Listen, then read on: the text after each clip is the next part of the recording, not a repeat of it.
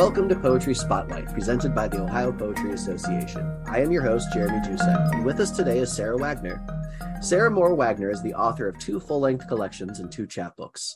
The full length Swan Wife was the recipient of the 2021 Cider Press Review Editors Prize, and Hillbilly Madonna was the 2020 Driftwood Press Manuscript Prize winner. She was awarded the 2022 Individual Excellence Award from the Ohio Arts Council, was a 2021 National Poetry Series finalist, and the recipient of a 2019 Sustainable Arts Foundation Award. Additionally, she was the recipient of a SAFTA residency, a merit scholarship from the Juniper Institute, a scholarship from the Palm Beach Poetry Festival as a finalist for the Thomas Lux Prize, and, you know, a slew of other award nominations, including Pushcart's Best of the Nets and more. Sarah, thank you so much for joining us. Thank you for having me. Thanks. Could you please start us off with a poem? Sure. I'll read a poem from um, Hillbilly Madonna. Um, this one originally appeared in Waxwing and it's called Passing It On. I want to make a child from the one I've lost, to make the base of her noble by some means. Alchemy, the tin girl my father built from junkyard scraps, golden now. I'll pull her out of my pocket, hunched in the woods over a patch of clover. Show her to my daughter. Say, aren't I so lucky to keep carrying this with me? Look what I've done for myself, how far I've come. Bury her deep in the creeping water primrose roots that strangle the section of the pond where we search for snails, one after the other, turning them upside down to find a body. It's funny what's lost how we pull up fistfuls of empty spiral shells, how I put the girl I have made deep into the webbing of organic matter, say live or at least absorb the heat from the August sky, the tilt of the moon, Neptune to blue your eyes. It never has worked that way. Instead, the metal of the girl I let die leaches into the water supply, we drink it and swell with the grief of being born like this. Swell our fingers, our kidneys and toes, grow so large the world won't miss us. How we burst open, vermilion the bank of this quiet space we've tried to sacred. How we are just one color now, red, better for it. Hmm. That's excellent. Um, was the space by where your family lived polluted? Um, yeah, well, my family, um, my father was originally from um, kind of the Ohio foothills, but then he moved to inner city Columbus. So he sort of had this junkyard in his um, backyard of all of these scraps, and um, the water wasn't great. He, you know, it, he um, repaired a lot of the piping and things himself. So uh, the space itself was, I think, the the juxtaposition between that space and then the more natural space that we often went to for summers and vacations and he went back to all the time is kind of i think a lot of the heart of this collection too. The relocation. Yeah. Yeah. And and you know the reason i ask is a lot of appalachia is heavily polluted like companies oh yes I went to college in Marietta, and like right south of the river, there's a whole slew of chemical plants. And the big PF, the, the big PFOA lawsuit by 3M was in Parkersburg, West Virginia. Hmm. That's where my mom's family's from, is Parkersburg. Yeah. Oh, are they really? Okay. Yeah. Well, that's that's crazy that's because I from. yeah I was listening to you read that poem and I was thinking, oh my god, that reminds me of Parkersburg. Yeah, that's funny. okay, well, that's her hometown. sad, but also cool. Yeah. so let's go back to the beginning. What is your earliest memory of poetry? I think just speaking about my mom, um, she, when I was, my parents divorced when I was really young, and she um, went to college when I was about five years old um, because she wanted to be a teacher. And so um, my earliest memories of poetry are kind of going to class with her. I would, she was a single mom, so I would have to like, I would go to Ohio State with her and sometimes sit in on her classes and I would get exposed to all of these adults that were talking about, you know, art and poetry. I remember um, she had like an Edna St. Vincent Millay book and she would read me, you know, Shel Silverstein and things. But my mom really did. She was a really young mom, kind of read me a lot of her grown up coursework and things, which um, I think that's the first, you know, what made me want to start speaking in poetry because I always, even from being a little kid, I would write my diaries in poems and not like regular prose. Oh, that's then, interesting. Yeah. And I think my mom was just kind of from an early age, like, you're a poet, Sarah. And so that's what I've been. I don't have any other skills. So. so what did you what did you make these poems after? Were they modeled after something you read, or were you just like free writing? How did it work? Yeah, just free writing. And then I feel like when I was a teenager, I got exposed to um, Tori Amos, who was a little bit. I don't know if you listen to Tori Amos, but she's um, weirder and more lyric. So I moved from like the rhyming to I can write things that don't make any sense. They're just like word paintings. And um, then I did that. And here I am today do you think that's that's always something I've wondered. Do you think it's uh that's one of the hooks that gets a lot of poets like they realize that there's this lack of structure they can just play in like it's an open sandbox. Like that moment was a big realization for me at least where I was like, "Oh, I don't have the confines of other genres." You still have like to meet certain standards in terms of what makes it good, but or, or at least a fun experience for the reader. But at the same time, there's a lot to play with. Yeah, you can be narrative and and lyric and image, but you know, you can do it all at once. Whereas, you know, my brother's a visual artist, and I always envied that, but I can't do it very well. So um, I can paint a picture and I can tell a story. I can do it all, you know, and I can be musical too, which I'm not very good at all. So Really, I just do it because I'm not really good at other No, no, you just haven't practiced enough. That's all. Yeah, true. so, what was that moment? What was the opening moment for you? Do you know? Like when you said, "Oh my God, the possibilities are endless." Mm.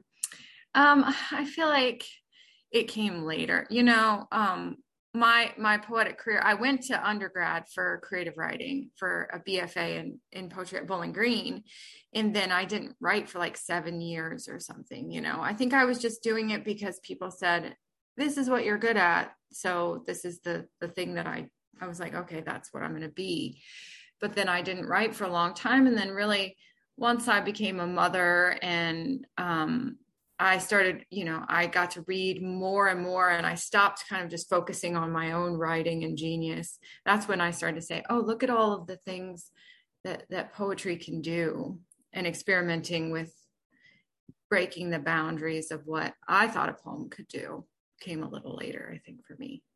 Okay. So did you had to like dismantle the ego first? Yeah. Yeah. My I, ego had to get blasted a little bit before I could, you know, think, okay, this, I, I need to fall into this as an art form and see how I can push the boundaries to find my own thing. Yeah. Yeah. That's interesting. That, that's, that's a profound bit of growing up there. That's awesome. Mm. um, and it's awesome you could do it through art and it wasn't like some traumatic family feud that facilitated it instead. You know what I mean? yeah. All right. So your poetic career is just like taking off. In the last few years, I mean, your your bio, I mean, we just read it. Everybody's, yeah. everybody's just listened to it. So out of this recent upswing, how has that felt? It's really surreal, I would think. Like, I mean, I do think, but like I said, um, there was a long period I didn't write at all. You know, I just wanted to really, I just wanted to like party and not be a grown up for a long time in my life. And then I got, I actually got pregnant in South Korea, weirdly. Um, and so then I had to come back to America. And then I was kind of, what am I doing with myself now? I'm going to be like a single mom. I have no I used to be this poet thing that I was talking about when I was little and have this this potential, but now what am I have nothing that I'm doing. I'm like living in my mother's basement, pregnant, you know? so then um, I started kind of teaching to make some money. And then I decided, oh, I want to be a literature teacher because I'm done with poetry. And I was kind of nearing 30 at that point. Um, and I went to graduate school at Northern Kentucky University for literature, not for creative writing and I had a poet there, Kelly Moffett, who um, I took a creative writing pedagogy class, and she was like, "You're a poet, you're talented. Like, what are you doing?" You know, and so then I kind of was like, you're right and i returned to it. So it's been you know i just i just turned 40 so it's been about a decade since i was like you know what? You're right. But like i was saying at that point when i kind of came back to poetry humbled and really wanted to make it a real art and something that i pursued i feel like i had a lot more drive because i had a child you know and i had failed at almost everything else that i tried to do so then um, you know, for the last 10 years, really, the last five years, I made like a five year plan. Um, so for the first five years, I was kind of just coming back to poetry and honing my craft. But then I said, if I'm going to do this, I'm going to do it 100%. I'm going to go for everything I want.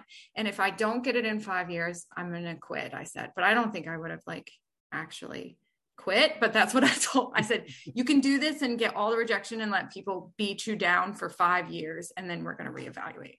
You know, it's one of those things where you can handle it for that long. Sure. The rejection. But really, it was like three years into that plan. In the same week, Hillbilly Madonna and Driftwood, like Driftwood won the, or I mean, Hillbilly Madonna won the Driftwood Book Prize, and that same week, Cider Press called me to say I had won the Cider Press Review Editors Prize. So things, it feels like it was a really long time coming and then it just happened all at once. So it feels really surreal. Like it doesn't, it, it just, it, it's a weird dream right now. yeah. Sure. Mm-hmm. I mean, and I know this is kind of like a, you know, career counselor question, but if you were like 19 and in college and sitting in a literature class and you saw yourself now, what do you think you would say to yourself?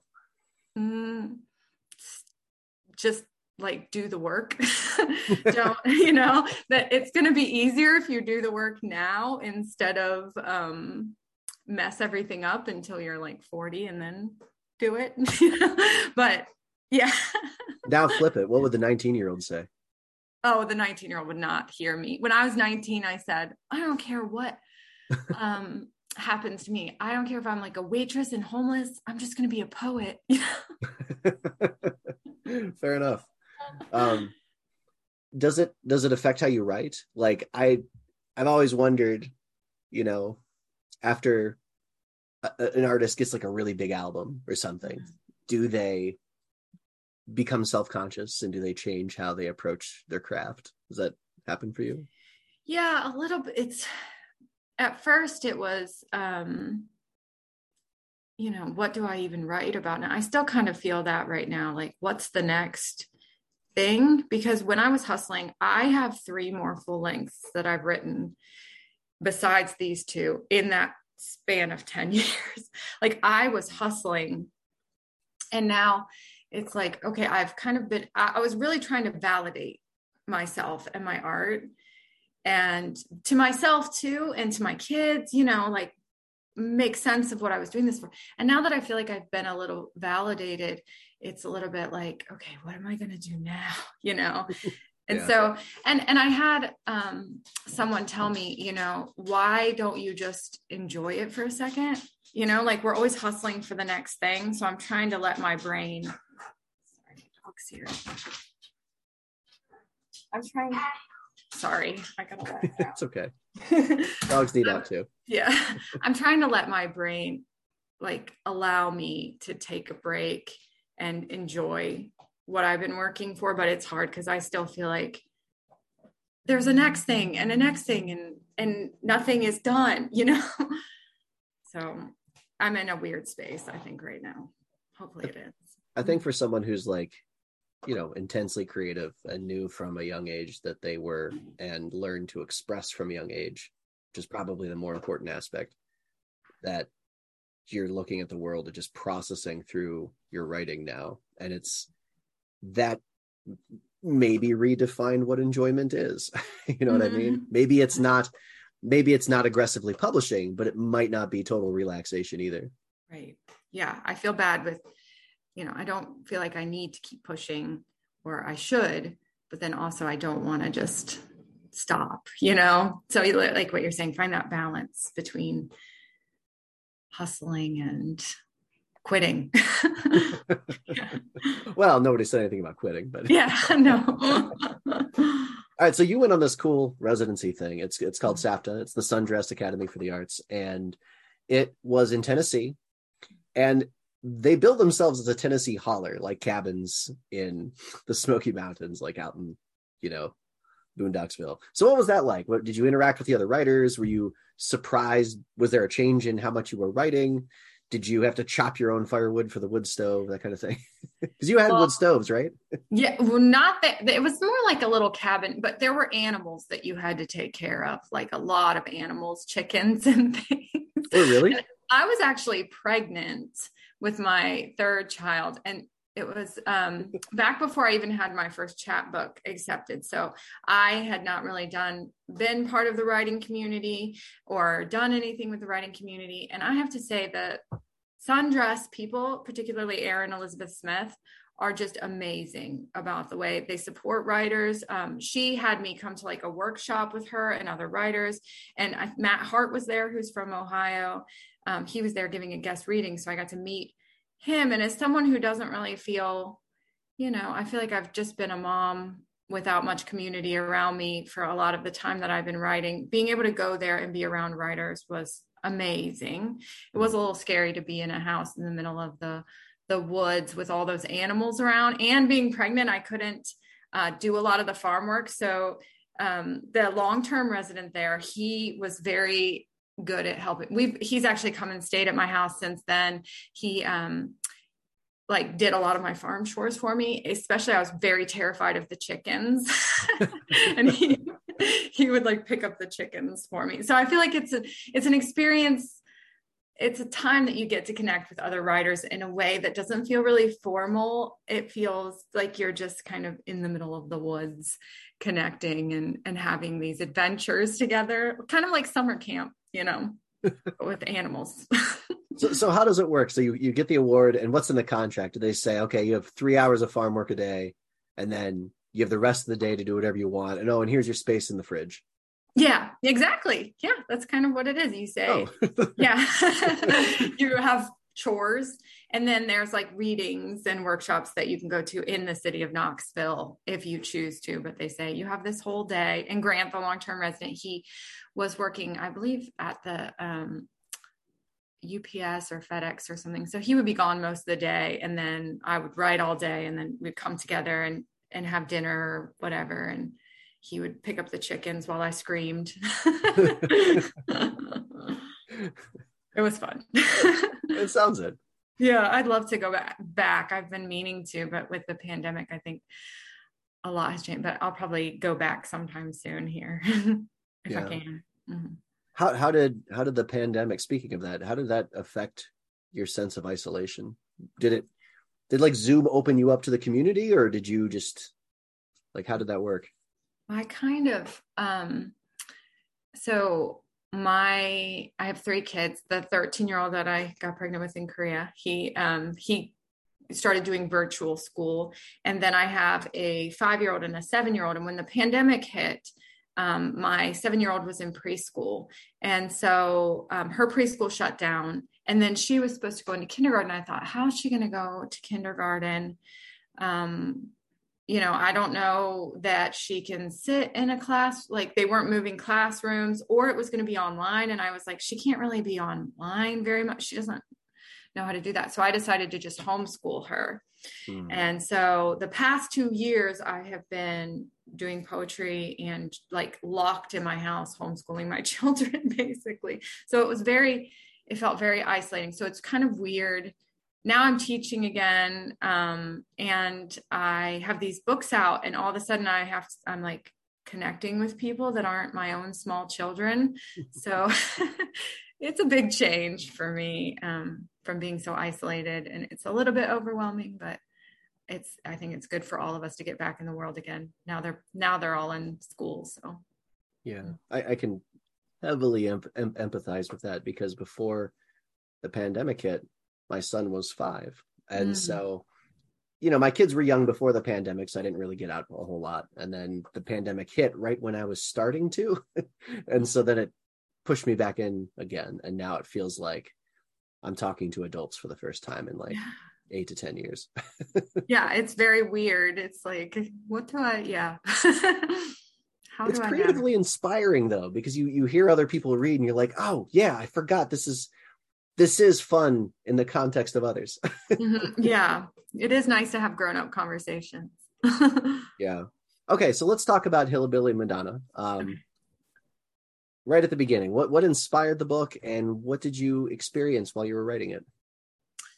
Well, this book originally, Swan Wife and Hillbilly Madonna were weirdly one book, um, where Hillbilly Madonna, the childhood sections and the like adolescent teen sections, led up to this the getting married part because, you know, which mirrors my story. Um, it was like my childhood, my like messy teenage period, and now I got um, remarried when my son was about six. So then it was like learning to settle down and be a wife, all as one cohesive story. And then I thought this is really a lot for a full length collection. So Swan Wife, a lot of those poems were already done and written. Um, and whereas Hillbilly Madonna was a little bit shorter, you know, it was a little bit more lacking at that point. So I started thinking, what do I really want to say, you know, with these stories about my childhood and these stories about, you know, my wild partying days? What am I trying to say?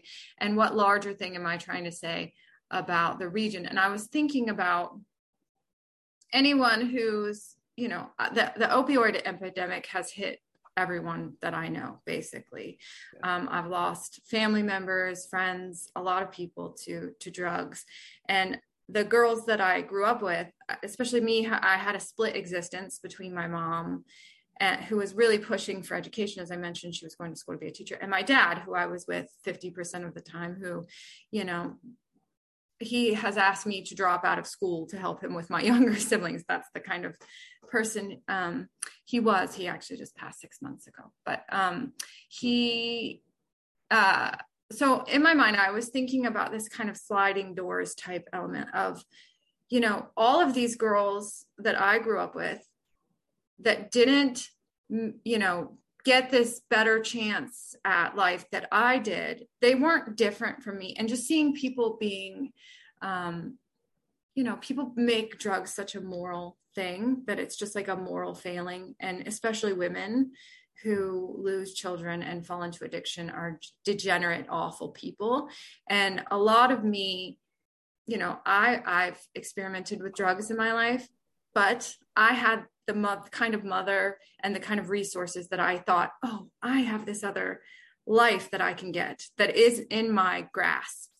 And uh, that is just the the girls that I grew up with are that were like sisters to me are not different from me. And that that became the kind of impetus of this book of exploring who have I been who um and, and giving a face to women who fall into addiction to say that they're not just these you know moral degenerates that they are. It's like the whole madonna whore dichotomy which is kind of comes from the title of the book that you can be have these things in your life and be broken and still be a madonna still be you know holy and worthy of redemption. So um and so then i started going to the places that i spent my childhood uh, jackson ohio and tar hollow state park. I spent a lot of time there as a kid with my dad um, going to my dad's house and things and kind of trying to inject place and all of that into into the book and to make it about more than just my own childhood basically is what it came from. Yeah. Yeah it, it and i think the place definitely came through. Well I, I think the definitely the the focus on the gradient like you said it's not a more these aren't moral choices there's Mm. you know addiction is a disease and you have a gradient of characters that feel human in the book which is what i liked so much about it but Yeah. the places in there too um you actually mentioned once that uh you didn't want to oversimplify Appalachian people or their experiences. And I thought it was interesting that you also said your father was very stereotypically Appalachian. like he like wore camo clothing and he rode around on four wheelers and he baked bean dumplings. yeah Um, so how did how did you at what point in your life did you like start moving past those stereotypes and see other people around you and like the places of Appalachia, not just your father, but you know, a variety of people and a variety of things?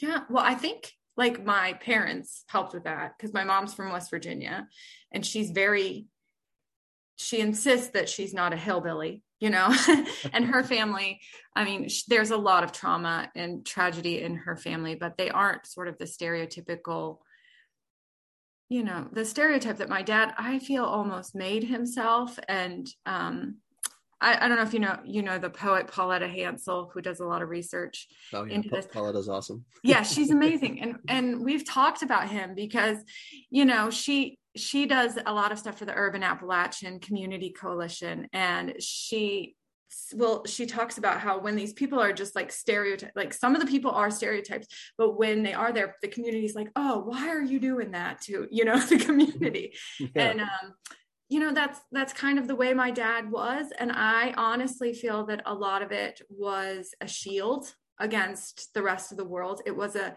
you know he dropped out of high school. He um you know was involved in drugs and and had a lot of kind of illegal guns and things like that but he also lived in a pretty dangerous neighborhood inner city you know and i feel like it was this is my I'm posturing this as my identity to scare everybody in a way. He was kind of a, a scary um, guy in that way. But um, so some of it I think was a shield, and some of it it's complicated because I have, think it has things to do with like right wing politics sometimes about, you know, I'm showing who I am and this is my identity and I'm going to show it through adopting these stereotypes, which have really been used against me to kind of make people think that these poor yokels are idiots, you know, but I'm going to embrace that. I think it's very, it's complicated. And I think, you know, he, he loved being a hillbilly and my whole, the Moores, they love being a hillbilly and they tell me I'm not hillbilly enough because of my mom, even though my mom is from West Virginia. She is also a hillbilly. So I think that a lot of these stereotypes, basic, my basic answer would be sometimes these stereotypes um, are bred among pockets in the community itself in some ways. But if we see the whole community as just being that small pocket or or larger pocket, even if we judge everybody that comes from that region as being a certain way, um, that's where I think we run into troubles. But my dad was kind of that way. Fair enough. Yeah. Now, um, you going along with like the questions about place.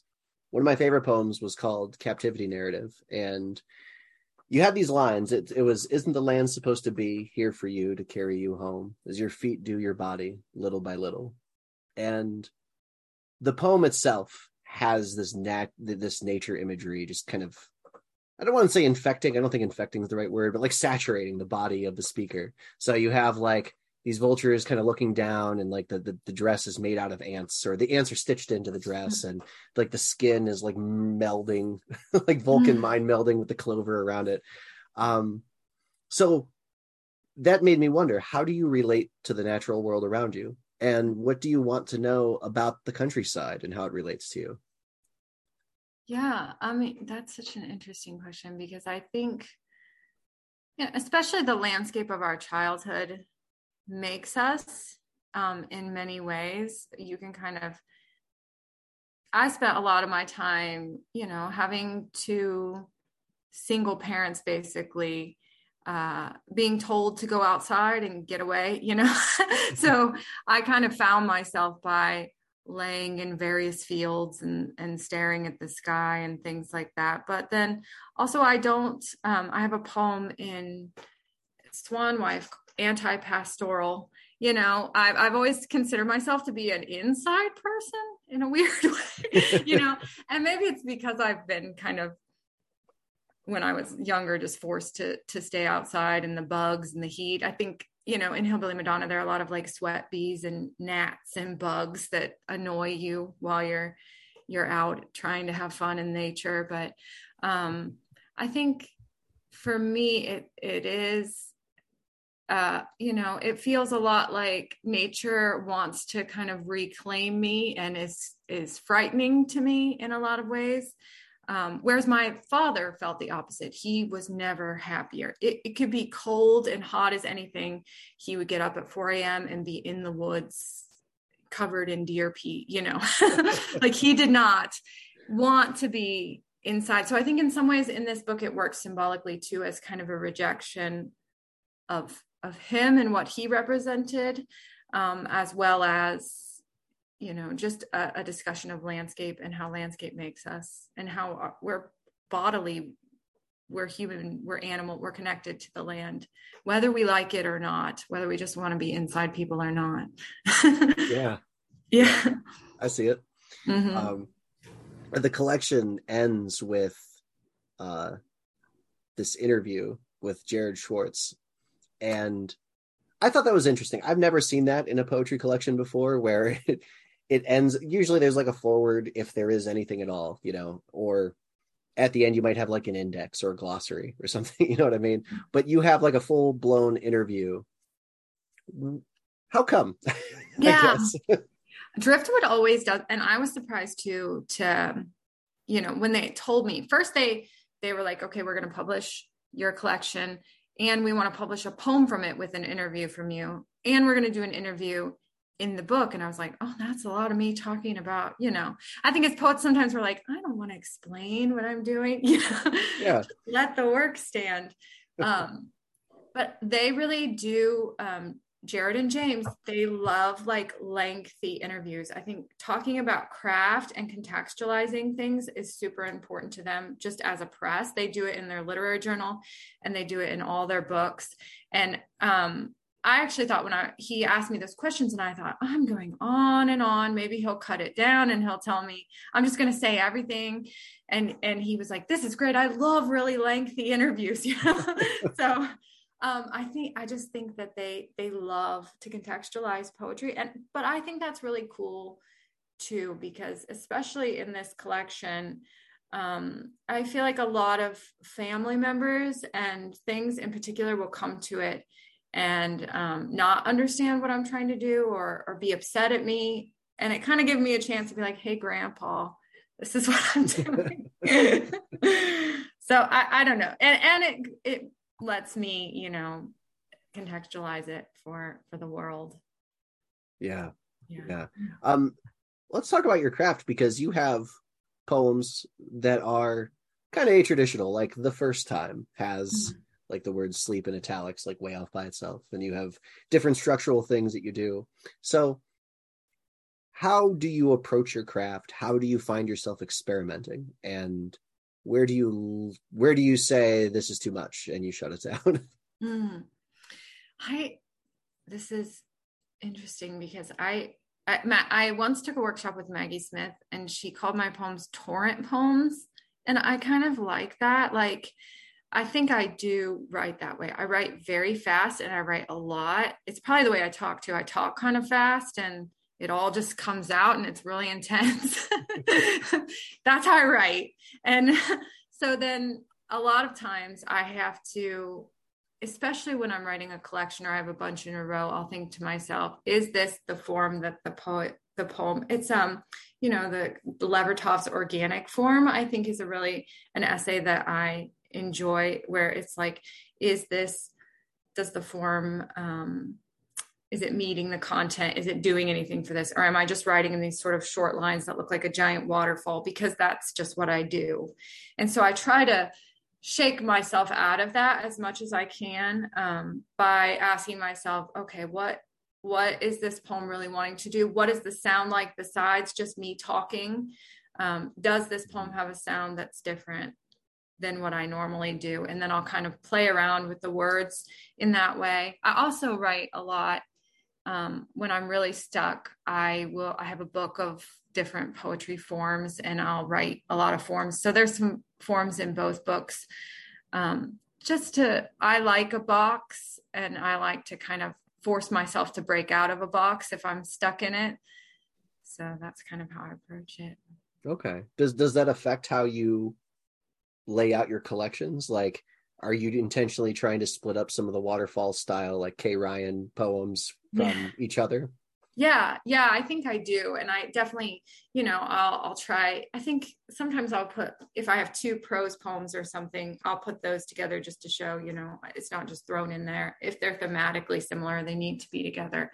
But I I like if if I put a bunch of intense poems like that back to back, I want it to be for the feeling of the collection overall. Um, otherwise, I, I want to break it up, and especially I find myself I'll do endings similarly a lot of times. I want to I'll make myself stop that or break out of it or or write something that's a different form, make myself slow down so that it's not just uniform the whole way through.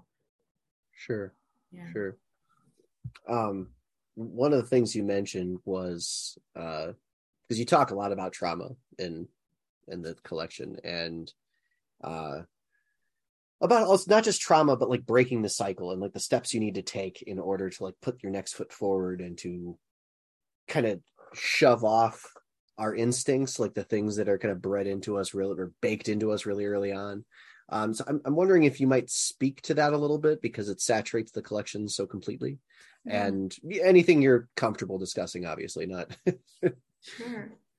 Well, I, I'm lucky that I'm close with my mother um, because we have been able to have these kind of hard conversations. My mom when she was 14 in Parkersburg. Her, um, my mom's grandfather murdered her grandmother and her mother while she was in the house. It was a big, big like crime of the area. It's in this book called Violence in the Valley that the police officer wrote. And my mom was basically the hero of this story. She was 14. She had three sisters. She like saved two of them from the house. They were like gunshot bullet wound bullet holes in the like doors around her as she ran it's like a comic book it's amazing and my mother is just this heroic figure to me because i mean pretty soon out like four or five years after that i was born so talk about inherited trauma you know and and she met my dad who's kind of you know this high school dropout ruffian also teenage guy from hillbilly you know and, and she got pregnant and here I am and my brother and all of this. So I feel like, and my mom would talk about, oh, I looked so much like her mom just in my crib. So I feel like from the moment I was born, I had this lineage of trauma put on me. Um, not purposefully by my mother, but she was like a child, you know? And so she's done, she's really done her best and, and dealing with herself trying to break out of whatever lineage that left for her by going back to school when I was five. Um, my dad's mother, even though they were divorced, she, my, I call her Mima, She watched me the, my whole childhood while my mom was in school and stuff like that. So she was kind of my other mother. But Mima has these like really backwards ideas about what women should do. Um, my mom talks about how when she was going to college, Mima was like, "You act like one of those people that's going to go make forty thousand dollars a year." And my mom laughs about it, like forty thousand dollars. I'm going to make more than that, you know. Yeah. So, and you know, my grandma, we were homeless when I was little, and I remember eating only potatoes for a long time. And my mom, she just has fought. She has fought, and no matter how what an idiot that I have been, because I've really tried to be an idiot and mess everything up. She is the one who says, "You are not doing that. You are not being your dad's family. You are not being that." And and so I think that has been a theme that has taken over kind of my whole. Well, since I was little, I've had this expectation on my head by my mother of you are not this um, person and you're going to do something bigger than all of us could you know yeah. um, and so let since i've become older she always said oh don't write you can't write about me till i'm dead but since i'm older and start writing and, and we have this trusting relationship she's been saying okay it's okay for you to write about this or you can you can talk about it this way in hillbilly madonna there is um, discussion of of her mother's murder and all of that. Um, but that's her story to tell too. So my view is what's important to me and it's important to me to pass on to my own kids is that yeah there is inherited trauma but there is a way. We are not just what we come from. We we are able to make our own realities. Sure sure. Yeah. And now you, you've been talking like your early wild side and like mm-hmm. this lifelong you know your mom dragging you into the fold um that's kind of what swan wife's wife is about right like your collection swan wife it's about taming a wife, I guess. Domesticating is better than ta- probably a better word, but like domesticating a wild woman who has now uh, is now appreciating a domestic lifestyle. So t- let's talk about that radical inversion. Where where did you notice that you at what point were you working on hillbilly madonna and you were taking the poems out and setting them aside? And did you realize that that was what the collection was about and and how did you keep working on it?